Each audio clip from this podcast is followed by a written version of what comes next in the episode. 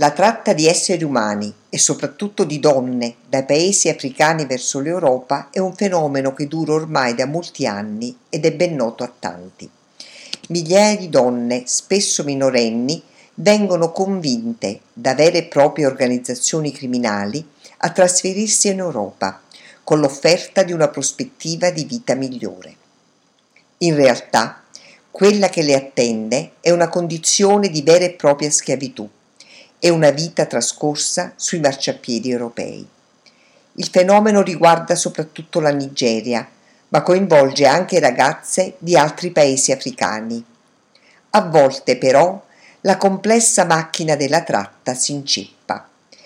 I trafficanti, con la loro merce umana, vengono intercettati mentre attraversano la Libia o vengono fermati dalla guardia costiera quando già hanno iniziato la traversata del Mediterraneo.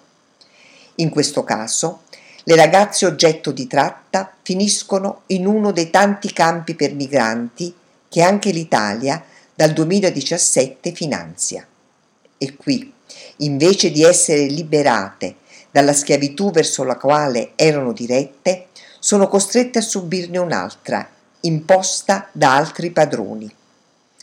Secondo le testimonianze e le denunce di tanti rifugiati, infatti, i direttori di alcuni campi gestiscono un complesso sistema di vendita di schiavi a cittadini libici che li utilizzano per vari scopi. A Tarek al-Mattar, durante l'estate del 2018, sparirono 20 uomini, 65 donne e diversi bambini nonostante la presenza nel campo di organismi internazionali e di alcune organizzazioni non governative italiane. Sul quotidiano Il Manifesto dello scorso 15 dicembre sono state pubblicate le storie di alcune ragazze che erano a Tarak al-Mattar. Una di loro finì in una casa a Tripoli a lavorare come domestica. Orari terribili, cibo scarso e stipendio pari a zero ma non solo, l'uomo la violentava continuamente, l'aveva comprata, la considerava sua proprietà. Sembra che nei campi libici, finanziati, ripetiamolo, dal governo italiano, la vendita di esseri umani sia un fenomeno molto frequente. Gli uomini sono venduti per lavorare nell'edilizia o come soldati nelle diverse bande armate le donne invece sono cedute come prostitute ai gestori dei postriboli locali. Ma molto frequentemente il destino delle donne è quello di andare a servire nelle case di ricchi cittadini libici, come schiave sessuali e come domestiche nello stesso tempo.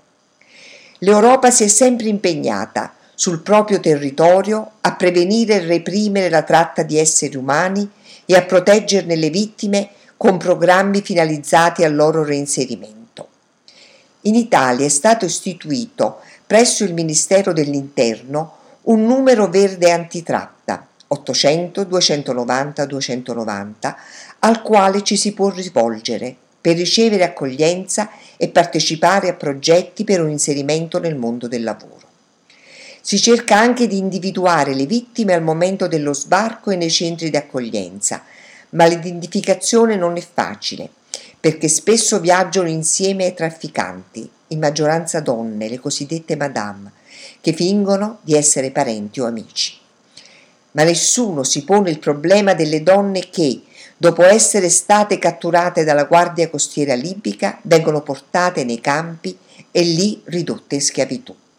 Secondo una testimone, l'Alto Commissariato delle Nazioni Unite per i Rifugiati e l'Organizzazione internazionale per le migrazioni a Tripoli ci considerano semplicemente migranti economiche, nigeriane non degne di protezione internazionale.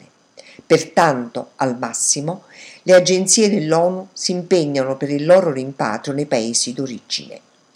Ma questa soluzione non è certo delle migliori, in quanto il rischio è una tratta di ritorno altissimo.